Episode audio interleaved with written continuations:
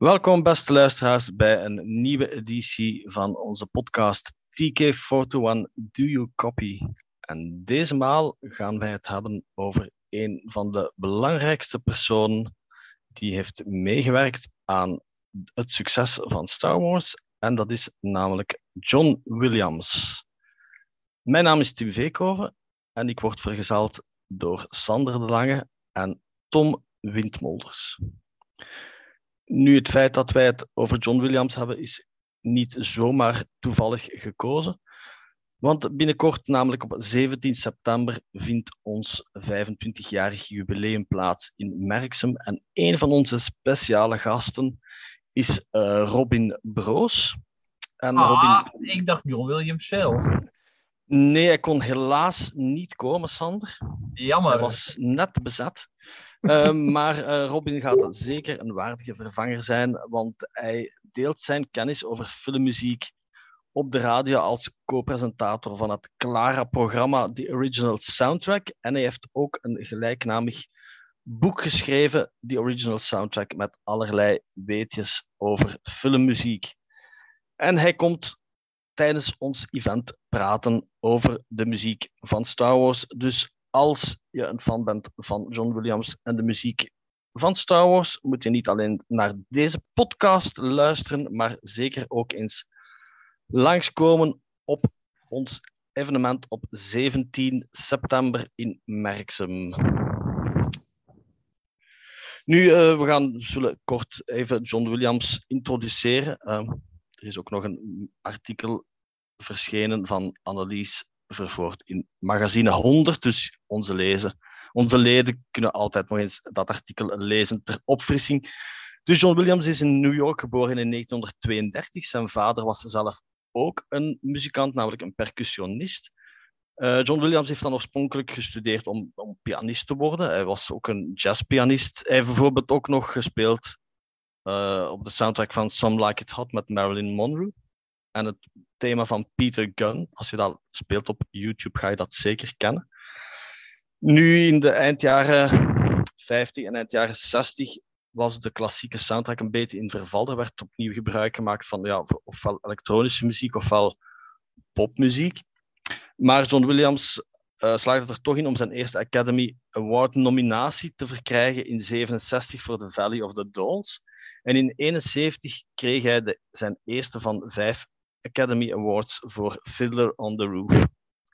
In de jaren 70 uh, bouwde Williams verder aan zijn loopbaan als filmcomponist met onder andere een aantal rampenfilms. Maar zijn carrière begon echt pas, uh, allee, begon, begon, echt van, van, uh, ja, van de grond te geraken toen hij samenwerkte met Steven Spielberg voor de Sugarland Express. En daarna uiteraard voor Jaws. Uh, en ja, het was ook Steven Spielberg die John Williams aanraadde bij George Lucas. Toen Lucas nog op zoek was naar een componist voor de muziek voor Star Wars eigenlijk. En we weten allemaal dat uh, ja, de productie van Star Wars eigenlijk een, een, ja, een aaneenreiging was van problemen. En Lucas zou achteraf zeggen dat de muziek eigenlijk het enige was dat er beter was, dat er beter was uitgekomen dan hij oorspronkelijk had, had verhogen gehad. Nu, de hele loopbaan van Williams gaan we hier zeker niet uh, overlopen. Maar hij heeft in totaal 52 nominaties uh, behaald. Daarover zullen we straks ook nog wel even terugkomen. En dat is de op één na meeste ooit, als ik me niet vergis. Alleen Walt Disney zelf heeft er nog meer behaald.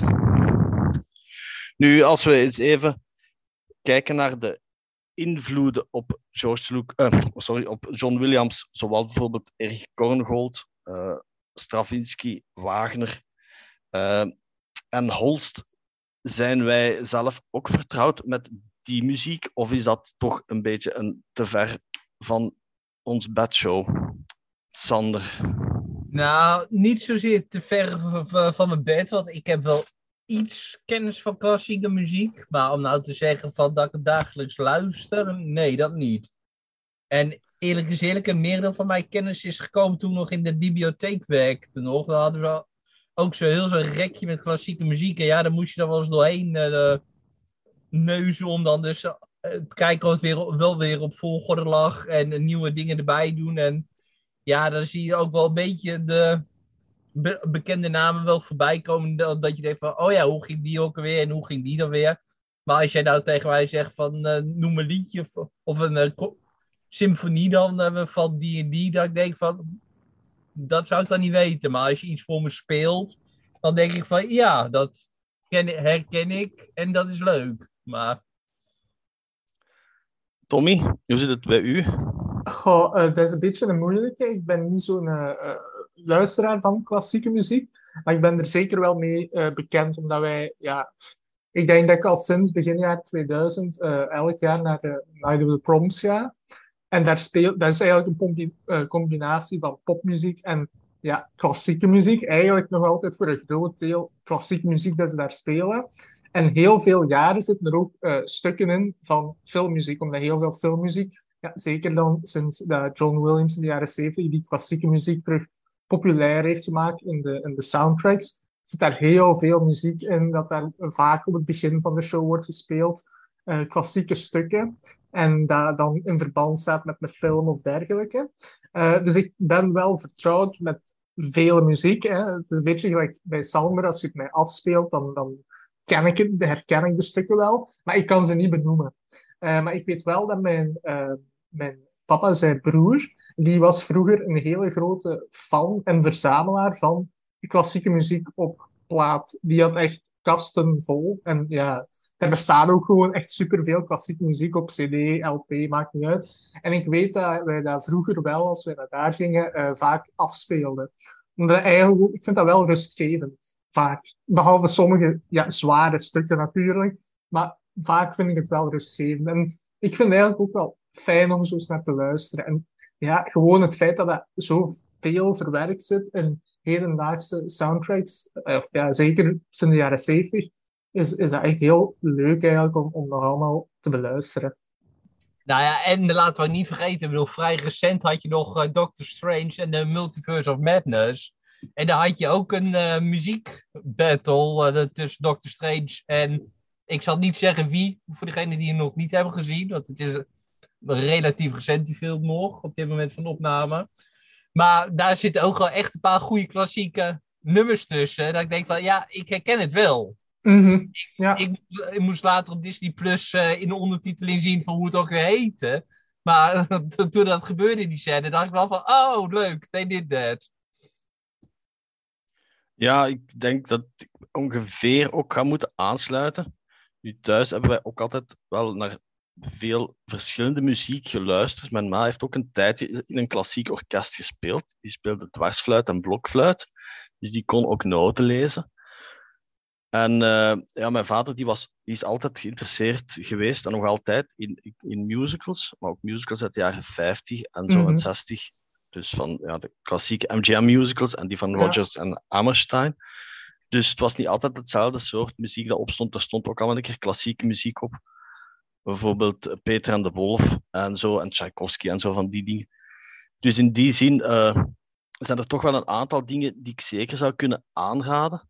Eh, en dat is ten eerste Holst en dat, de Planets. Nu, de Holst is relatief eh, modern voor klassieke muziek. Ik denk dat het begin van de 20e eeuw is.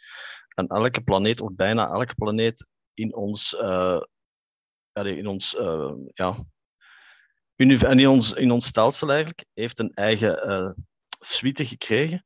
En zeker Mars is de moeite om eens te beluisteren.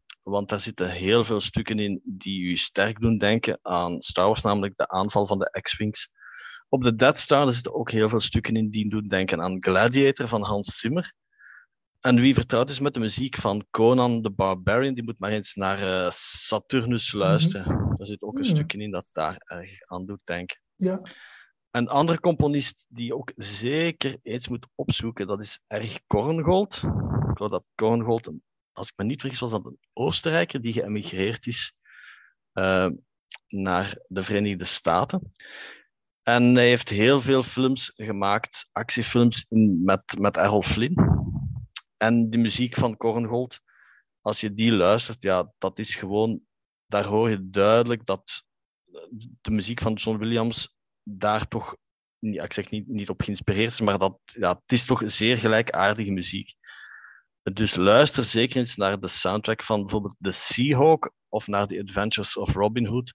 Want dat is ook dezelfde bombastische, eh, romantische uh, muziek. Alleen romantische niet in de zin van uh, liefdesromantiek, maar in de zin van de uh, stroming, literaire mm. en kunststroming uit de 19e eeuw. Dus die twee zou ik zeker eens willen um, formuleren. Wagner, dat is natuurlijk een ander verhaal. Uh, wij hadden vroeger een leraar in het secundair onderwijs. En die had een programma op Radio 3, dus nu Clara. En dat ging over opera. Dus mm -hmm. die man was echt, dat was echt een opera-kenner tot en met.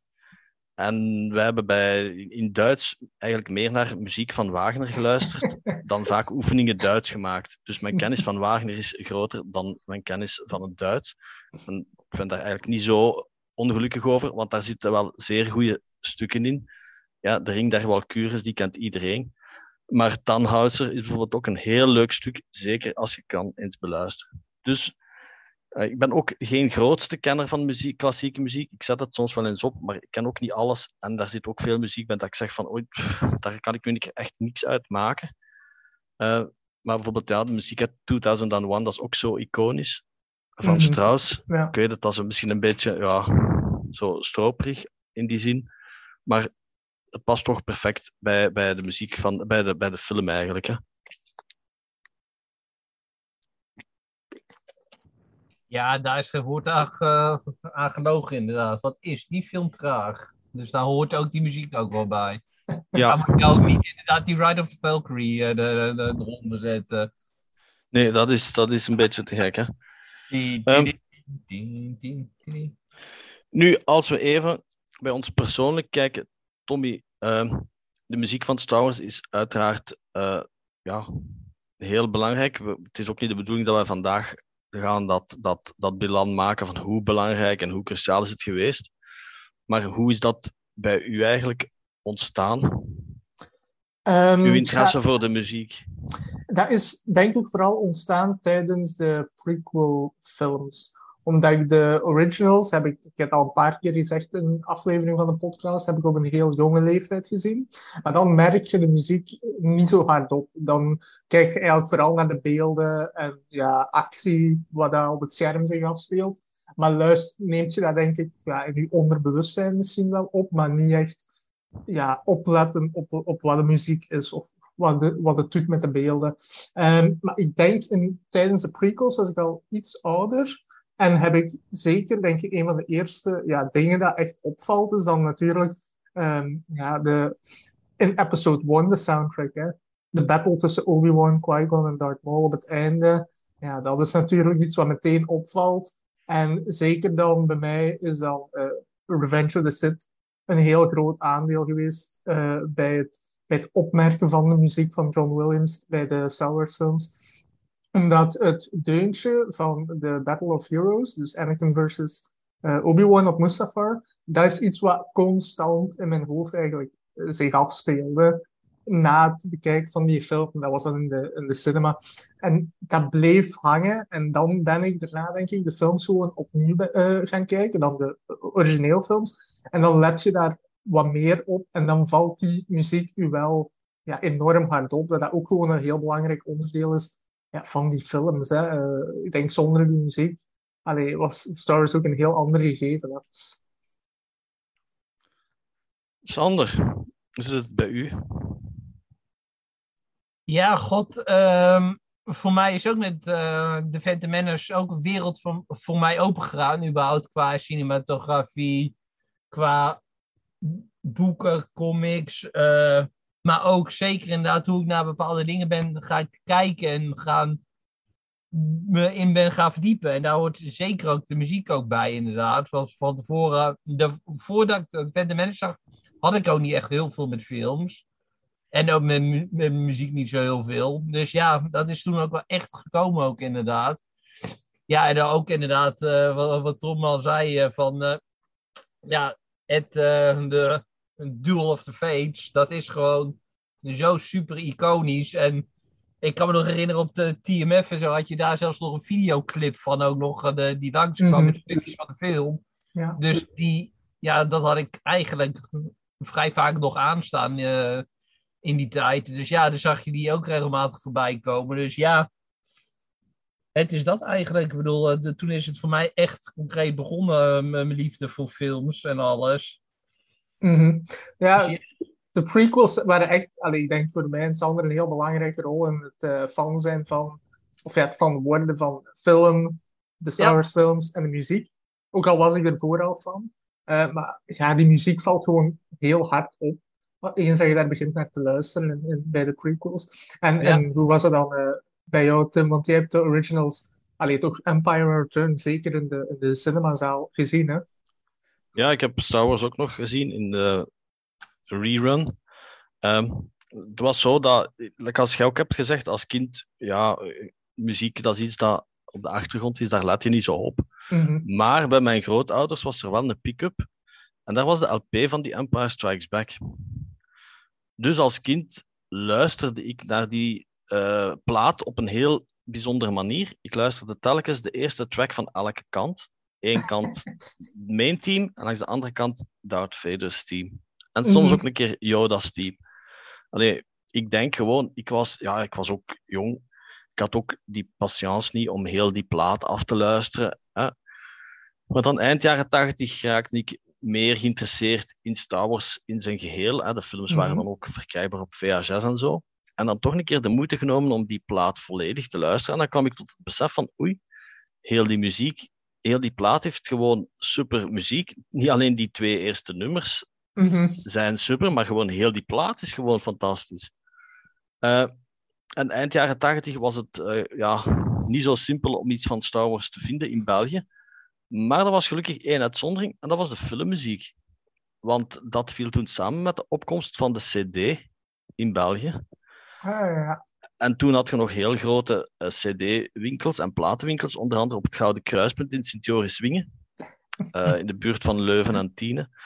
Had je een hele, ik geloof, dat- oh, ik- ik weet die winkel, was dat nu de Record Store of het een of het ander? Ja, de, de Megastore. De Ik weet free niet of dat jij. Nee, nee, geen Free Record. Dat was een veel grotere winkel. Eh, en daar was een, een hele uitgebreide sectie van soundtracks. Dus eigenlijk heeft dat niet lang geduurd tegen dat ik alle muziek van de classics.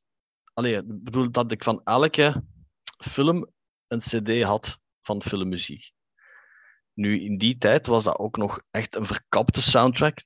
Want de volledige, Mhm. of toch de uitgebreidere versie van de filmmuziek van de classics, die is ook pas gekomen na de special editions met die Ja. dubbele eh, CD's. Mhm. Dus wat ik ook deed, is ik, als de, ik nam, wij hadden thuis ook een, een, eh, ja, een stereoketen, waar dat je mee kon opnemen van televisie. Dus stukken muziek die niet op die eh, soundtrack stonden, die nam ik dan op van tv, met, eh, Ja. heel veel ruis erop. En natuurlijk stemmen die daarin werden gesproken, maar zo had je toch de muziek die dan niet op die soundtrack stond. Ja, juist. Ja. probleem Ja. dat we ook natuurlijk later hebben, dat je nog altijd, nog altijd kennen. Ja, Dus- maar is dat tegenwoordig wel minder geworden, gelukkig. Want het grote voordeel is wel van dat ze voor de nieuwe films hebben ze digitaal in ieder geval dan wel uitgebreidere versies gereleased van maar niet, ook een, eh, niet van 7, 8 en 9, gelo- ja, wel van 8, Mm, ja. van Solo en Van Solo. Geloof ik. ja. Ja, solo, ja. Ja. Maar dat is ook wel leuk eh, dat- je het daarover hebt, eh, begonnen, over die uitgebreidere versies. Want ik kan me nog heel goed herinneren dat in 1999 had ik toen de normale versie van de Phantom Menace op cd gekocht. En op een gegeven moment, eh, ik weet niet precies wanneer, kwam die blauwe Darth Maul, de, Mhm. de, de twee, twee disc uit. Ja. En ik heb me daar echt jarenlang gans naar lopen zitten zoeken, omdat gewoon geen ene winkel die had hem liggen. Ja, ik heb die toen besteld bij Amazon, maar dat was inderdaad. Is die nu rap uit de roulatie gegaan of was die rap verkocht? Ik weet Nou, het Was dat gelimiteerd of zo dan? Of, of... niet. Nee, hij- maar die. Is als Sander zegt, die CD is zo een beetje uitgekomen toen dat de echte hype rond de Phantom Menace al een beetje was gaan liggen. Ja, ja. Ik weet het niet van buiten, was dat in 2001 misschien of 2000? Ik heb die en- cd hier ook wel liggen, maar ik weet niet wat... eh, op de achterkant staat vaak het jaartal wanneer dat de cd effectief is uitgekomen. Ja. Hè. daar, daar gaat dat jaartal op staan, denk ik wel. wel. Want, want ja, ja, de- ik, ik probeer hem ondertussen te zoeken, want ik moet hem ook ergens... eh, op- ja ik, ik, ik, heb hem hier, ik heb hem hier niet liggen. Want, want de soundtrack van episode 1, ik vind dat nog altijd eigenlijk op zich, is dan een hele, ja, de muziek op zich, daar valt helemaal niks op aan te merken. Maar Mhm. die nummers die plakken her en der tegen elkaar. Hè. Ja, Dat, dat is gewoon een stukje van Jar Jar zijn muziek Mhm. geplakt bij het begin van de film. Wat is het allemaal? Dus dat klopt totaal van geen kanten, die soundtrack. Eh, dus dat was heel goed dat die eh, dubbele soundtrack erbij komt. Want het gaat ook die, eh, die, die source muziek erbij, like als die Mos Espa, Singer en wat was het allemaal, en die een band en zo. Dus dat was Ja. wel, ja, dat was dan een hele goede soundtrack. ja, Die een juist. tweede van episode 1. Ja, en wat jij zei, Tim, van die eh, LP's, hè, dat je Empire zo hebt, eh, ja, de muziek hebt leren kennen. Ja, ik, mijn oom, waar ik eh, Star Wars heb leren kennen, hè, via mijn oom, had die platen uiteraard ook, want hij verzamelde LP's en hij verzamelde ja, speelgoed, omdat hij, denk ik, van dezelfde leeftijdscategorie is als hè, u. En hij, die platen, ik keek daar eigenlijk alleen naar, omdat je die kon openvouwen en je had dan al die afbeeldingen van de films, en dat vond ik interessanter dan de plaat zelf, zeg maar. Ja, want die plaat van die Empire Strikes Back, op de achterkant heeft die, die ja, de kissing poster van Roger, van Roger Castle, hè, die be- Ja. hele bekende foto.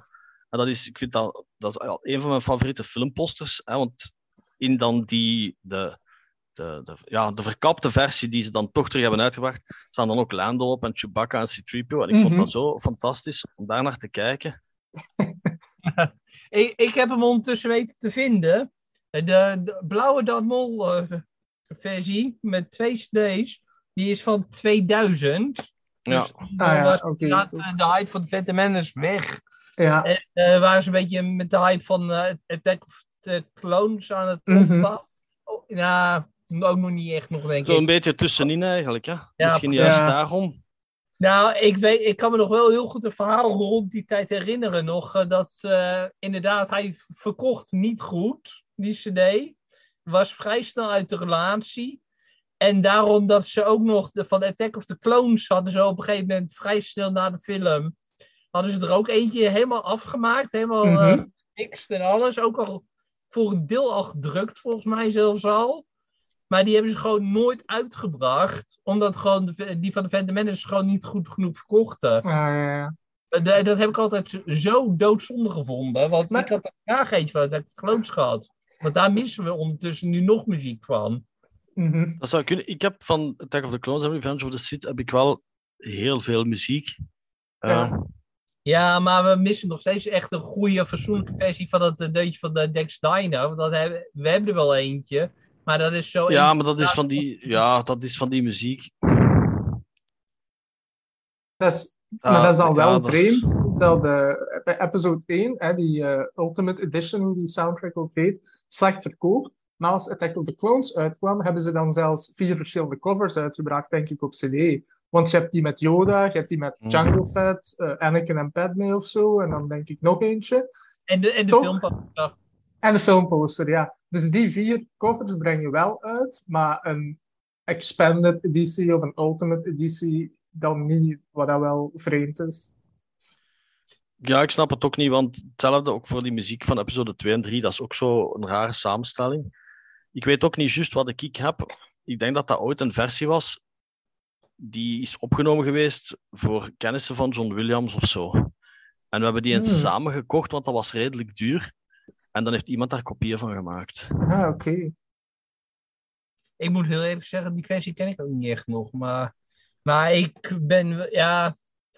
Kijk, wat ik nu zeg is misschien in de strikste sense of the word misschien niet helemaal legaal. Maar ik zit wel ook wel op aardig wat muziekfora inderdaad ook.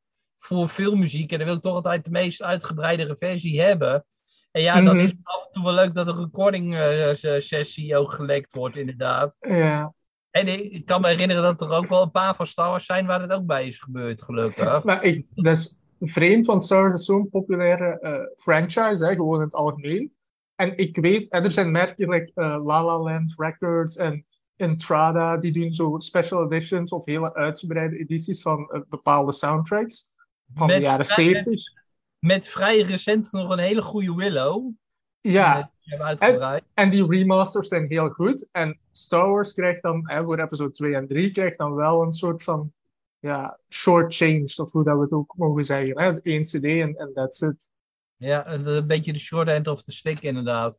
Ja, en dat, is- dat is doodzonde, want ik heb ook altijd gedacht inderdaad toen ze inderdaad eh, Disney begon eh, die van de nieuwe films een aantal digitaal online gratis weg te geven van The Last Jedi en zo en Solo. En toen dacht ik echt van nou, en doe dat ook meteen allemaal. Doe meteen Ja. 7 erbij, doe meteen 9 erbij. Daar hebben we ook eindelijk eh, Lido E eh, eindelijk verzoenlijk en compleet. Mhm.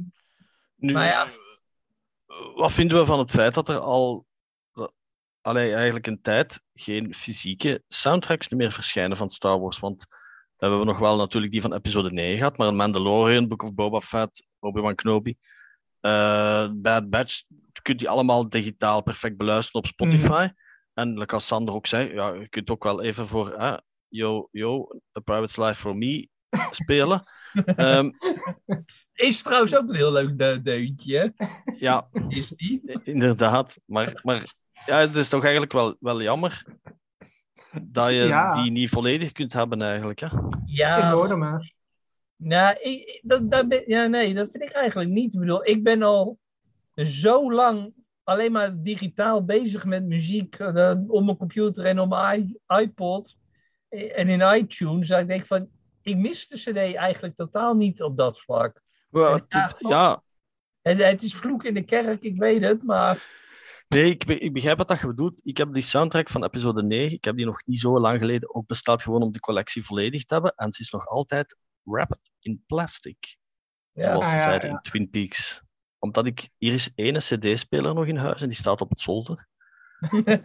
Ja, je kunt gewoon je kunt gewoon niet meer spelen altijd. Ja. Ik, ja, ik snap jullie wel. Maar ik, alleen voor Star Wars dan, toch zeker hè, wat het bij mij betreft. Star Wars wil ik graag alles fysiek van hebben. Films, series, soundtracks. Want ik heb episode eh 7, 8, 9. Wou ik die special edition CD's die ook zo openklappen. Met dan een mooie cover eh, van binnen. Dus ik denk bij Force Awakens is dat de Falcon, eh, de TIE Fighter die achter de Falcon vliegt. Bij Last Jedi is dat, ik weet niet meer wat de, wat de Trade, denk ik. En bij Rise of Skywalker is dat een Luke en en Ray en Kylo die vechten op, eh, op dat schip. Maar ik wou die versies graag. Je hebt dan, dat zijn kartonnen doosjes. En dan heb je de versies met zo'n plastieke, eh, een gewoon CD-doosje eigenlijk. Maar die van Rise of Skywalker, weet ik nog, die was heel moeilijk te krijgen in het begin, die kartonnen doosversie. Omdat dat een soort van special edition was. Ook al zat daar niet echt daar staan geen extra tracks op. Hè. Dat is gewoon de verpakking eigenlijk dat anders is. Maar ik heb die toen wel meteen gekocht toen ik die vond ergens. Dus dat, dat zijn toch dingen die ik graag fysiek heb. Ook al heb ik die ook digitaal. Maar ja, ik heb dat gewoon graag ook in de kast staan eigenlijk. Ja. Ja, die versies zeggen mij zelfs niks, maar ja, dat moeten inderdaad wel leuke versies zijn. Nou, ik, en ik moet heel eerlijk zeggen, ik wist eigenlijk niet eens eigenlijk wat ik al had van de sequels. Ik heb net even gekeken. Ik mis ook nog 8 en 9 nog, eh, fysiek nog. Ah ja, oké. Eh, ik ga er nog wel vanuit dat ik die daar ook nog koop onder het mom inderdaad van, om het rijtje compleet te maken. Want ik heb ook de Ewoks ertussen zitten. Ik heb Shadows of the Empire ertussen zitten. Mhm. Dus dan denk ik van ja, daar horen eigenlijk die twee er dan ook nog wel bij. Ondanks dat eh, inderdaad eh, in mijn iTunes heb ik gewoon versies staan die gewoon langer en completer zijn. Dat ik denk van ja. Inderdaad. hoor- Nu, als we eens gaan kijken. het Star Wars is uiteraard ook bekend aan de muziek van John Williams voor het leidmotief. Het, het, het, ja, aspect eigenlijk waarin elk personage of een gebeurtenis of een locatie wordt gekoppeld aan een bepaalde muziek. Dat hoor je ook bijvoorbeeld heel duidelijk in, in, in Wagner of in Peter en de Wolf van Prokofjev. Eh, we gaan nu niet onze top zoveel geven, maar eh, wat zijn zo'n beetje onze favoriete thema's? En laat ons beginnen bij de classics. Eh, ja, nou ja, in principe uiteraard gewoon het hoofd, eh, de main theme. Ik bedoel, iedere keer als Star Wars begint en dan begint, pam, dan denk ik van ja, je zit er meteen weer in. Ehm ja. De Force theme is en blijft mooi. Yoda's theme is geweldig. Ja, zeg voor, voor mij, de muziek van de classics eh, staat sowieso eh, boven de andere. Dat staat sowieso boven alle andere filmmuziek. Eh, omdat ja, maar, gewoon... maar dat komt ook omdat het voor jou daarmee begonnen is. Dat, dat heb ik Ja. Dennis. Sowieso, maar dat is... En de score van eh, episode 1 heeft dat ook. Maar dat is muziek dat je van begin tot het einde kan luisteren. En dat verveelt niet. Terwijl in de andere soundtracks, en daar komen we later wel op terug, zit daar nogal veel achtergrondmuziek. Dat je eigenlijk niet kunt identificeren. Maar bij de classics, elk stukje is origineel, is apart en kunt je direct plaatsen. En dat hebben de Nou, andere soundtracks niet. Da- daar heb je wel volledig gelijk in, inderdaad. Want je kan gewoon Allee, en, ja, en, inderdaad gewoon blindelings ernaar luisteren zonder naar de track titles te kijken. Een willekeurig nummer opzetten en je herkent wel meteen waar het uit is, inderdaad. Ja, ja, ja. die, die die- klinken niet Rox ja. bijvoorbeeld ook zo'n heel leuk eh, lijnmotiefje. Dus die klinken niet per se altijd als filmmuziek. Dat zijn bijna echt symfonieën ook. Hè? Dat zijn verschillende thema's. Lea's team, het team van Han Solo en Lea, uiteraard die Imperial Mhm. March. Dat is natuurlijk enorm, enorm gemediatiseerd. Ja. maar dat blijft natuurlijk een gigantisch krachtig, krachtig thema. Mhm. En ook minder bekende thema's, zoals dat van Luke en Leia. Eh, Ja. dat, zijn, Ja. dat zijn, blijft, Zeker. blijft hele, Ja. hele mooie muziek. En laten we dan ook niet vergeten de originele Dar- Darth eh, Vader theme van episode 4. Ja. Want Ja. iedereen zegt wel. Imperial March dan meteen, maar nee, dat is het niet. Want Darth Vader had zijn eigen theme in het oorspronkelijk. Ja, en dan vind ik dat- dan ook wel weer leuk dat uh, huidige projecten, zoals Obi-Wan en zo, die slaan er ook daar weer op terug. Dat ze denken, Mhm. van, we gaan daar eh, een versie van eh, gebruiken. Ja, want dat hoor je ook even in solo. Hè, tijdens de raid Ja. op Vandor. Komt Klopt. dat ook even terug. En in. Obi-Wan Kenobi eh, hoor je het eh, een paar Mhm. keer. Dus eh, zijn er nog bepaalde thema's uit eh, de classics ja. waarover dat we... De classics is een moeilijke. Ik bedoel, daar is alles van goed ook. laten we eerlijk zijn. Dat kun je gewoon. jullie hebben het allebei al gezegd. Je kunt dat gewoon opzetten en luisteren. En eigenlijk alles is van hetzelfde niveau. Hè. Dat, daar kan niet veel aan tippen. Hè. En, en dat is Ja, want- moeilijk om. Ja, zeg maar. Ja, nee, ik dacht bijvoorbeeld gewoon te zeggen. Stel bijvoorbeeld eh, ik als muziek van Here They Come in episode 4. Hè, met de Mhm. Falcon tegen de TIE Fighters. Of de, de Battle of Endor.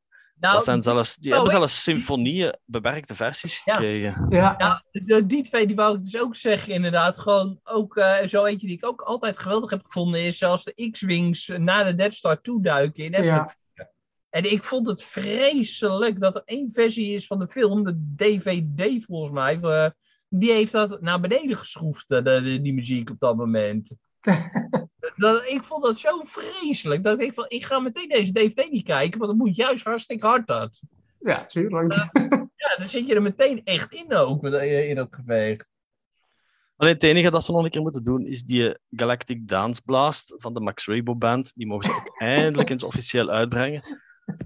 Want voor de rest, uh, Laptinek kun je officieel, uh, de Cantina Band nummers. Uh, de Ewok Celebration Song, de originele bestaat. Die achtergrondsong, Jabba's Ja. Baroque theme en zo bestaat allemaal. Maar die Galactic Dance Blast, die ontsnapt blijkbaar altijd aan de aandacht.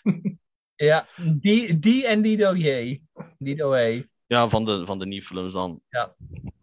Dus hetgeen wat ik wel nog wou zeggen over het Star Wars main team, en ik heb dat ook niet zomaar uitgevonden, ik heb het ook eens gehoord op een andere podcast, is dat wel heel interessant is om te zien wat dat John Williams doet met het main team, want namelijk die eerste noten, uh, die ta, ta, dat is namelijk wat men noemt een quint in de muziek. En een quint is een intermezzo tussen verschillende noten.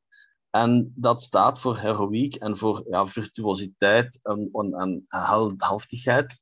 Het is ook bijvoorbeeld hetzelfde toon die je terug hoort in een jachthoren, bijvoorbeeld. En John Williams koppelt die kwint aan een, aan een kwart, die het koppelt hij aan ta, ta, ta, ta. Dus dat is eigenlijk een kwint die hij koppelt met een kwart. Dus als we het nu horen naar het Star Wars thema, hè, dat is dan eerst die kwint.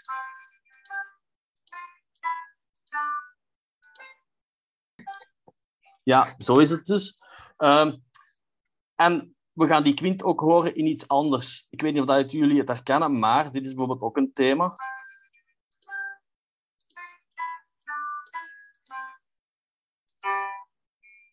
Ook van John Williams.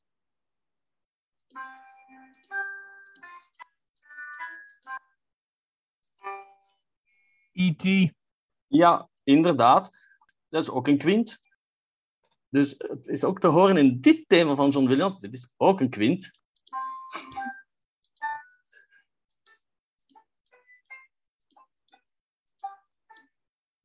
Je kunt daar, herkent, maar dat is dus Jurassic Park. Daar komt het dus ook in voor.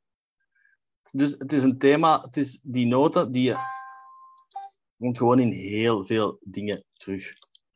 Nou, en dat is inderdaad, dat eh, heb ik ook altijd als je ehm, zijn Harry Potter score hoort van de Quidditch eh, March. Want daar zit ook wel echt eh, stukjes in dat je ook denkt van, hé, dat herken ik ook uit Attack of the Clones.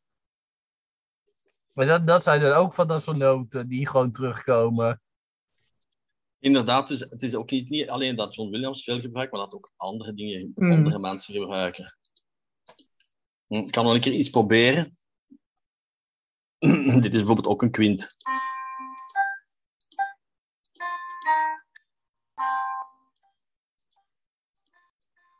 Ik weet niet of dat iemand dat herkend heeft, maar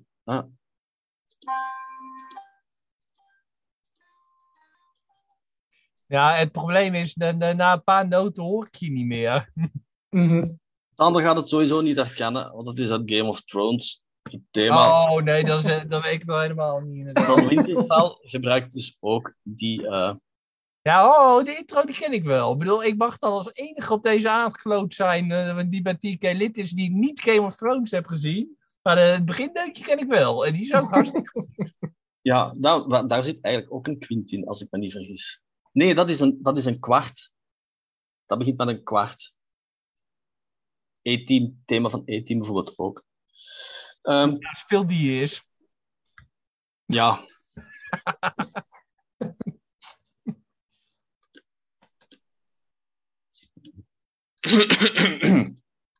Ik bedoel, als, Als jij, gaat, als, jij hem gaat spelen, doe, doe ik de narration. ik kan geen loten lezen, dus ik moet dat allemaal inoefenen. Eh als we dan even nog de, de trilogieën met elkaar vergelijken, we hebben dat al een beetje gedaan ondertussen. Ehm, dan zijn er nog andere verschillen. Dus hè, volgens mij, alleen voor mij persoonlijk, is dan het grootste verschil dat de classic trilogie, dat dat echt muziek is dat op zich bestaat, zonder dat je per se naar die films kan kijken. Bij de Phantom Menace is dat ook nog grotendeels zo. Mhm. Daarna begint het een beetje te vervagen. Er zit heel veel achtergrondmuziek bij. Dat als je die opzet, dat je die niet per se direct kan thuisbrengen. Of ja, laat die per se maar vallen, dat je die gewoon niet kan thuisbrengen. En met de Ah, sequel... en, en, en- en dat is ook wel iets wat eh, volgens mij John Williams zelf ook wel een beetje moeite mee had. Dat inderdaad, vooral in episode 2 eh, met eh, de battlemuziek op Geonosis, daar had hij ook wel wat ter- terugkerende muziekstukjes, oorspronkelijk ook gepland ook inderdaad, van het Trade Federation eh, motief eh, met de droids. Maar dat is zo aan elkaar geknipt en geplakt allemaal, dat hij daar ook gewoon eh, volgens mij nooit echt helemaal geheel tevreden mee was. eh, hoe het. eh, dat Ja, is- daar zit heel veel inderdaad herbruikte muziek in Attack of the Clones van episode 1. Maar eh, had hij daar dan eh, minder tijd om aan die productie te werken? Of was dat eh, ja, gewoon omdat hij minder zin had? Of, of gewoon niet meer wist wat te componeren? Ik weet het eigenlijk zelf niet, maar het is ook zo, de Star Wars films, die zijn bijna van minuut 1 tot de allerlaatste muziek gevuld met muziek. Ja. Er zit heel weinig stilte in. Eh, in, de, in episode 4 heb je bijvoorbeeld wel een paar scènes, onder andere wanneer dat Luke tegen Obi-Wan babbelt in. Obi-Wan zijn huis. Dan is bijvoorbeeld een bepaald moment dat het stilte is. Voor de rest zit er heel veel muziek in. Dus ja, misschien dat ze het op die manier hebben willen oplossen. En, en ja, voor mij bij de sequelmuziek, bij de muziek van de sequels gaat het, is dat eigenlijk hetzelfde. Daar zit heel veel achtergrondmuziek bij. Mhm. maar uh, ja, de thema's die Williams heeft geschreven voor de sequels, zoals The March of the Resistance en Ray haar thema, vind ik ja. wel echt heel, heel, heel goede thema's. Ja, dus dat de thema's op zich, die blijven altijd wel goed, maar de muziek die het zo'n beetje, allee, die het moet opvullen, ja, die wordt eigenlijk minder en minder herkenbaar. Mm -hmm. Ja, hij is natuurlijk de... ook een dagje ouder, hè, vergeleken met de classics of de ja. Ik vraag, mij, ik vraag mij dat ook soms af of dat hij nog echt al die muziek zelf schrijft, of dat hij gewoon de opdracht geeft van kijk, ik maak die hoofdthema's en ik mm -hmm. maak een aantal muziekstukken, maar dat hij een aantal En dat, dat, zal me niks verbazen, want dat is in principe ook het geval geweest met Obi-Wan. Nou, Ja, ja, dat- ook ja. gezegd, ja, ik heb nooit een persoonlijk deu- deuntje eigenlijk voor Obi-Wan bedacht, een lei- le- leidmotief. Dus die ga ik nu wel bedenken, want jullie er verder mee doen met de serie eh Mhm. Ja. Ja. hier, eh, Natasha Holt. En, dat, en dat wordt ook meer gedaan. Hè. Dat Ja, ja, ja. componisten gewoon Ja, het of zo doen. Ehm, ik ben de prequels buiten die Duel of the Fates. Zijn er nog thema's die ons opvallen? Ac- Across the Stars, Ja, ja. absoluut. Duel of the Heroes. ja. Ik denk dat dat de drie voornaamste zijn, misschien, eh, die echt opvallen binnen, binnen de trilogie. De Mos, Ja, de Mos Espa Street Singer. Ja, ja. Ja. Want ik denk, Across the Stars is ook nog altijd een van de mooiste thema's die Williams heeft gemaakt voor Star Wars, omdat daar Mhm. iets, Ja. een soort droevige ondertoon in zit. ja. Ah, en, en, en, ik, je? en ik moet ook nog wel een shout-out geven nog naar eh, Attack of the Clones, eh, de Speeder Chase. Waar, waar die eh, het lef had om een elektrisch gitaar te gebruiken. Ja, dat was denkt iets nieuws. Ja. Ehm, dus eh, ik heb nog iets voorbereid. Ik hoop dat jullie dit beter gaan herkennen. Want er zijn namelijk bepaalde. eh, ik, heb dat, ik heb dat ook op internet eens tegengekomen. Maar ik vond dat wel bijzonder eh, markant. Dat er namelijk muzikale vergelijkingen zitten tussen drie thema's. Zijnde het thema van The Emperor, het thema van Kylo Ren en het thema van Rey. Dus het thema van The Emperor is uiteraard.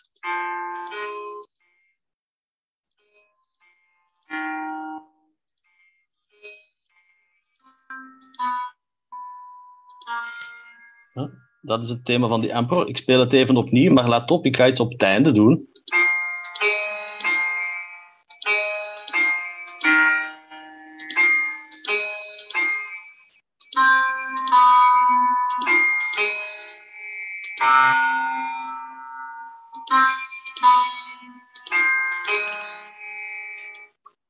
Dus waar het thema van The Emperor eindigt, begint eigenlijk het thema van Kylo Ren. En dat is wel iets heel tof. Als je bijvoorbeeld dan de muziek van het thema van Ray erbij pakt, nu dat is natuurlijk vrij rap. Dus het thema van Ray begint zo.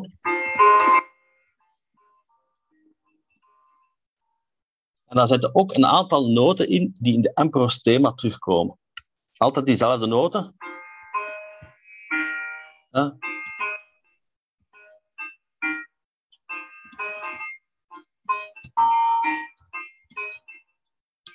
Dus, en daar zitten, een aantal, daar zitten nog een aantal eh, passages in. Want eh, Ray's thema kent ook andere melodieën die later terugkomen. Er zitten ook een aantal dingen in in Kylo Ren's thema, ook, waar dat ze elkaar echt aanvoelen en waar dat ze echt met elkaar te maken hebben.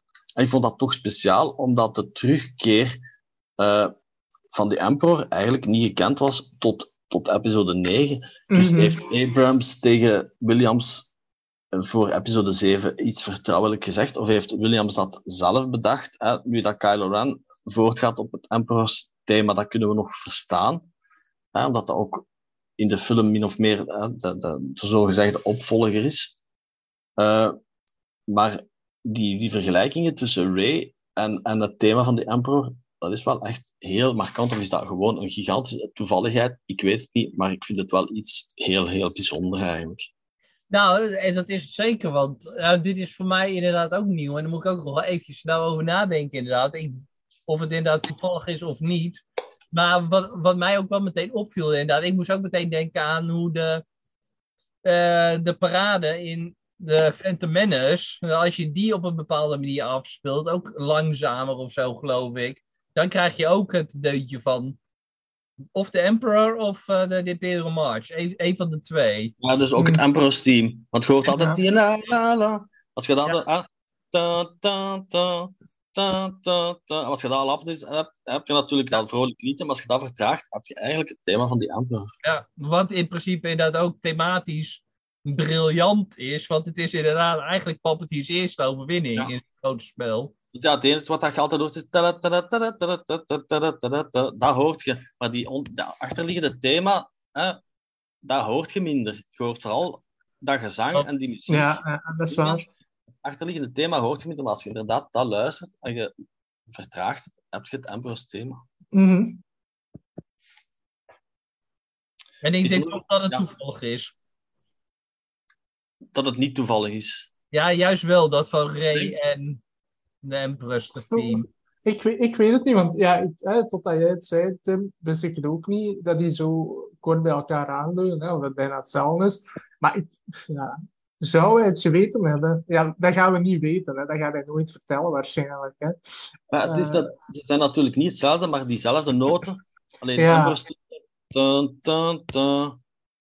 En dat komt ook... Hè, dat, dat, Mhm. dat, is, dat is eigenlijk een soort van... Ja, een aantal noten die altijd terugkomen in, in, in Ray muziek en ook Kylo Ren heeft ook zo'n aantal eh, noten. En, en die, ja, ik zeg, je moet maar ook een keer opzoeken op YouTube. Er is ook iemand die het veel, veel beter heeft uitgelegd dan ik het heb kunnen doen. Eh, maar het is best de moeite om het eens na te kijken, want ik heb het inderdaad ook altijd zeer, zeer speciaal gevonden. Ja.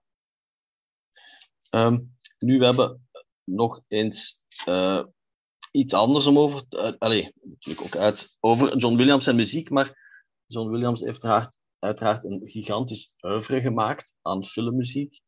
Ehm, zijn er nog eh, soundtracks of filmmuziek van John Williams waar wij zelf fan van zijn of die we regelmatig opzetten? Nou, kijk, jullie gaan ongetwijfeld alle bekende eh, eh, opnoemen. Dus ik zat al een beetje in, in zijn lijst kijken naar de wat minder bekende. Een vrij recente ontdekking voor mij die ik altijd heel leuk heb gevonden is Lincoln. Daar heeft hij ook een paar hele goede, sterke themes in. En Kuifje, The Adventures of eh, Tintin. Dat is ook zo'n typische leuke, vrolijke eh, soundtrack eigenlijk, die ik ook al- altijd wel eh, leuk heb gevonden. En dan had je altijd nog een deuntje. Ja, ik had het eigenlijk van tevoren nog moeten opzoeken voor de podcast. Dat ik het niet helemaal zeker weet. Maar dat was ook voor een Amerikaanse presidentfilm. Ik denk JFK. Daar zit ook een deuntje in. En die hebben ze ook altijd bij Wie is de Mol gebruikt als de executie. eh, De, de, de deuntje op het einde. Dat als er iemand naar huis gaat. Dat die die ja, ja, ja. die die die die. En ja, ik heb heel die film nooit gezien. Wat dat betreft, ik heb die soundtrack nooit gehoord. Maar dat, ja, dat deuntje is ook altijd een hele leuke die ik vind. Wat zeker ook eens de moeite is om te horen, is John Williams heeft ook de muziek geschreven voor de Olympische Spelen in 84 in Los Ah, Angeles. En dat is ook een, oh, ja, iets ook met Heroes of zo in heet de titel. En je kan het ook terugvinden op Spotify. Mhm. En het is ook een, een heel opbeurend, een heel heroïsch nummer. Dat is ook heel, heel mooi om naar te kijken, om naar te luisteren. Ja, dat, dat, dat is eentje die ik nog altijd moet opzoeken nog, inderdaad. Ja. En eh, de soundtrack van Close Encounters heb ik Ja. ook altijd goed gevonden. Uiteraard. Die, die, die, mm. Ja, maar niet, nat- nu- natuurlijk niet alleen die bekende noten, waar dat ermee wordt gecommuniceerd. Hè, maar, maar ook de andere sound, allee, ook de andere muziek is, is heel goed. En ja, nu, ik luister wel regelmatig naar John Williams zijn muziek, maar niet altijd volledige soundtracks. Mhm. Uh, buiten Star Wars uiteraard de soundtracks van Indiana Jones, want die vind Ja. ik ook heel goed allemaal. Ik had vroeger The Last Crusade op cassette. En hoeveel keer dat ik die soundtrack heb beluisterd, want dat was, echt, dat was ook een officiële cassette, dus niet getaped van het een of het ander. Hoeveel keer dat ik die heb geluisterd, was ook ongelooflijk, want die zijn ook de muziek van de drie eerste Indiana Jones films dan ook een keer opnieuw uitgebracht geweest, waar dat er dan ontbrekende stukken Klopt. Dat, dat, is toe- dat is een mooie set, maar dat is een, ik had daar onlangs eens naar gekeken, omdat je de films opnieuw had bekeken, maar dat is een hele dure soundtrack geworden, want dat is zo'n expanded editie van alle vier films. Dat is super duur, denk ik meer dan 200 of 300 euro, denk ik, dat je al snel betaalt. En, Ja, en, en dan ja. nog is die niet geheel compleet. Er zijn nog een paar dingetjes die nog ontbreken nog. Ja, ja, er zullen sowieso nog dingen zijn Ja. die ontbraken. Hè. Maar eh allee, die, die, ja, daar zijn ook eh, in alle films het thema van, van de Ark in, in Raiders of the Lost Ark, dat is zo, zo speciaal, zo mysterieus. Ja, ja. Natuurlijk, het thema van Indiana Jones, ja, dat is, dat is ook heel, heel Ja, iconisch. Maar in. Temple of Doom zit bijvoorbeeld die, die, eh, die eh, march van de, van, de, van de slave children Mhm. in Franco Palace. Dat is ook gewoon een super, super mooi thema. Ja, dat klopt. Ja. Ja, ik, degene dat ik nog had eh, opstaan, hè, ik had ook uiteraard Indiana Jones opstaan en Close Encounters.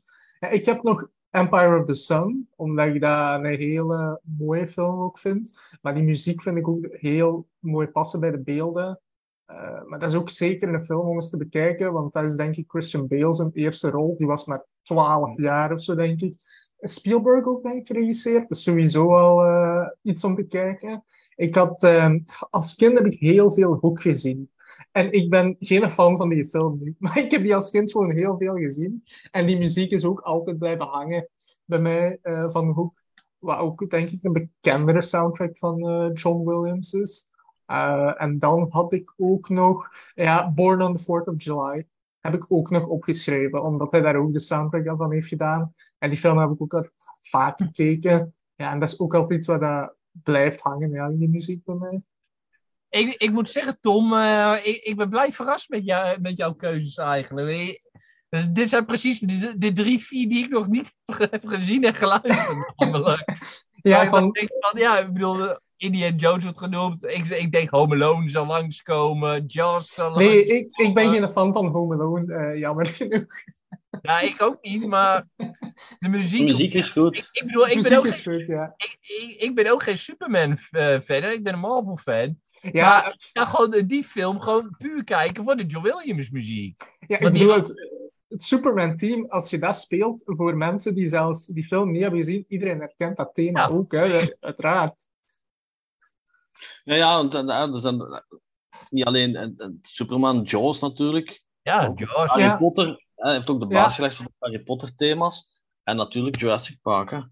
Ja. Eh, Ja, twee, twee fantastische thema's. Eh, En, en ja, Schindler's List mogen we niet vergeten, want daar heeft hij zelfs de Oscar voor gewonnen. Hè? Een van de weinige Oscars die hij dan heeft gewonnen.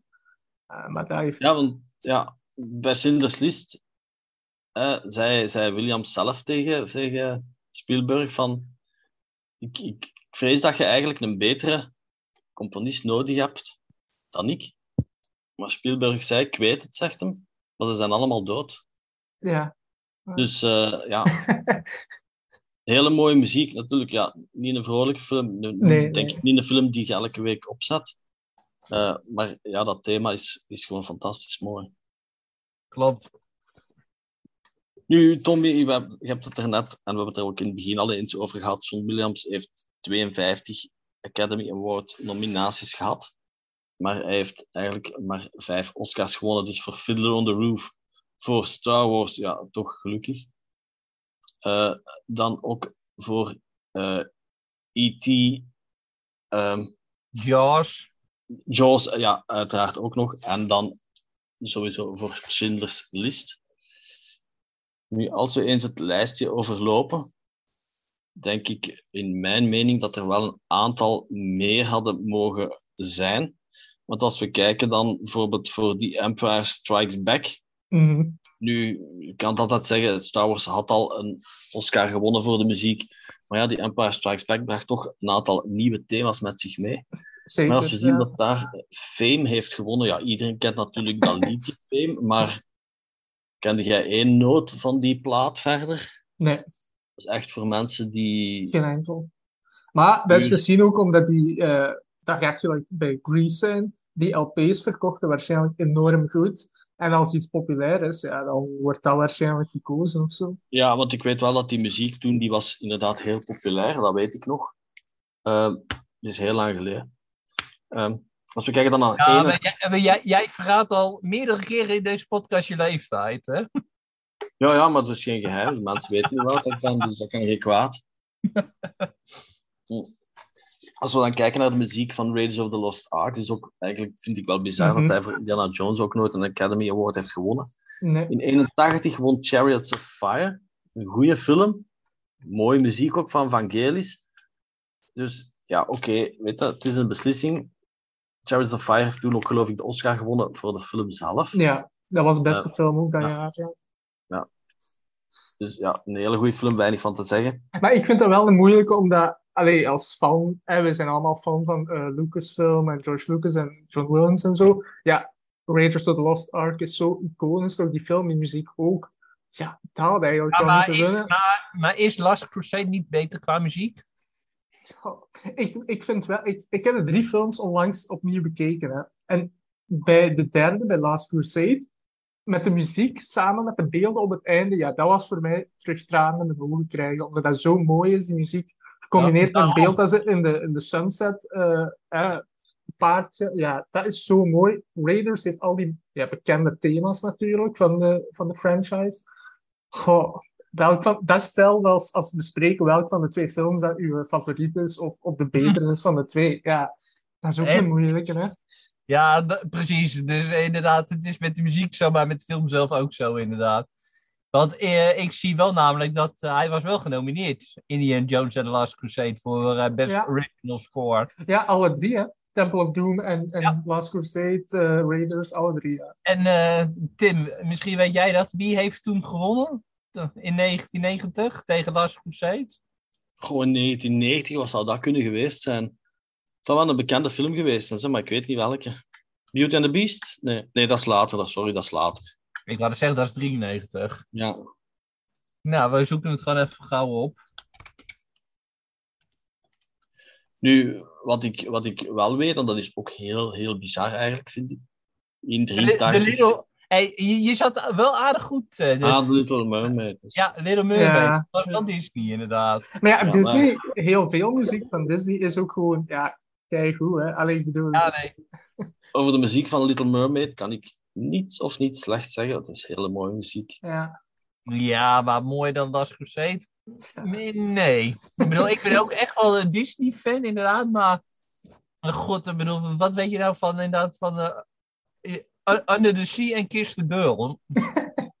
Want dat dat Ja, houdt er zit bij mij op van muziek van Last Mermaid, hoor. Nog wel goede muziek, you know. Ja, Ja. maar... Ja.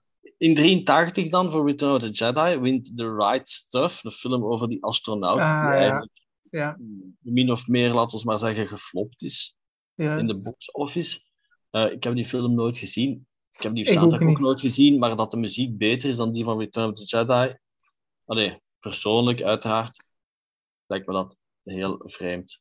Nog vreemder is het feit dat John Williams zelfs voor Jurassic Park niet eens genomineerd was voor de muziek. Ja, dat is inderdaad. heel vreemd. hè. Maar dat jaar, Jurassic Park, ja, dat jaar heeft hij gewoon met Schindler's List, want dat is in hetzelfde jaar uitgekomen, toch? Ja. Schindler's List en Jurassic Park zijn allebei uit 93, dus die beste Ja, soundtrack award, ja. Nou, En dat- ja, maar dat is wel leuk. Dan had hij eigenlijk ook dus weer tegen zichzelf genomineerd eh, dat kunnen worden. Wat ook nog een keertje eerder is geweest. Want we zeiden al wel dat hij hem voor Star Wars had gewonnen. Maar in hetzelfde jaar was hij ook nog genomineerd voor Close Encounters of the Third Kind. Ja. Het laatste dat ik ook nog heb opgeschreven, waar dat hij ook voor had kunnen winnen, is voor de muziek van Harry Potter in 2001. En Mhm. toen heeft, was hij ook genomineerd voor AI, ook van Spielberg. Ah ja. En toen heeft Howard Shore gewonnen voor The Fellowship of the Ring.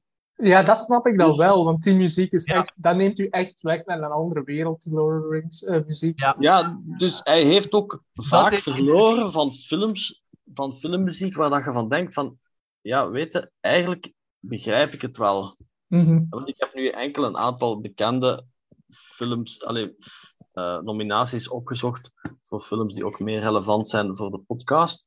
Maar er zijn er nog een aantal, als je die zelf eens opzoekt, ga inderdaad zeggen van oké, dat is goede filmmuziek van Williams, maar als je dan gaat kijken van ah ja, oké, heeft verloren tegen die film, oké, ja, ik snap het wel. Uh, ja, ik was even aan het kijken naar zo uh, de Force Awakens, die, want dat was ook genomineerd. Hè? De drie uh, sequels zijn ook alle drie genomineerd voor beste soundtrack hè?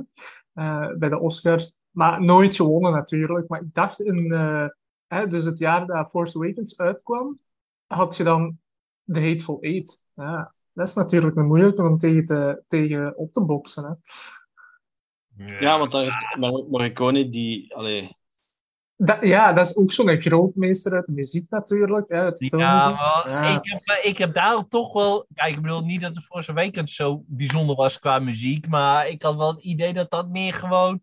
Even nog één keertje die Morricone nog eventjes een Oscar gunnen was. Ja, maar wat, over uh, John Williams en Oscars gesproken, een heel, heel leuk stukje trivia heb ik ook altijd gevonden dat in episode 9 hadden we de cameo van John Williams als, ja het is een anagram van Maestro, maar hoe precies die naam gaat durf ik niet uh, te zeggen. Maar op dat moment, wel hij is de barman in Kim Jimmy, en op de achtergrond, helemaal achter hem, zie je van alle nominaties van de Oscar, zie je een object, uh, de, staan die die nominatie uitbeeldt. Je kan mhm. de zweep van Indiana Jones zien, de haak van de hoek, een boek van de Book Thief. Uh, weet ik veel wat, wat, ze er allemaal nog meer uh, erin hebben gedaan. Maar dat heb ik ook altijd wel een leuke easter egg gevonden ook. Ja, dat is zeker de moeite om eens te bestuderen. Het personage heet, heet Oma Tras. Juist. Dat is John Williams en cameo. Juist. Is er nog iemand die nog iets wil toevoegen aan deze uitzending van de podcast? Over de muziek van John Williams kunnen we uiteraard nog heel lang blijven praten. Maar ik denk dat we het belangrijkste voor deze uitzending hebben gezegd. Misschien dat we later nog wel eens een uitzending doen over de filmmuziek van Star Wars. Je kan er eindeloos naar blijven luisteren. De filmmuziek blijft eeuwig en voor altijd waarschijnlijk goed en bekend. Ook voor mensen die niet per se vertrouwd zijn met de films. Um, dan rest er mij niets anders dan Tommy en Sander te bedanken voor hun aanwezigheid. En dan horen we elkaar terug binnen een aantal weken. Tot binnenkort.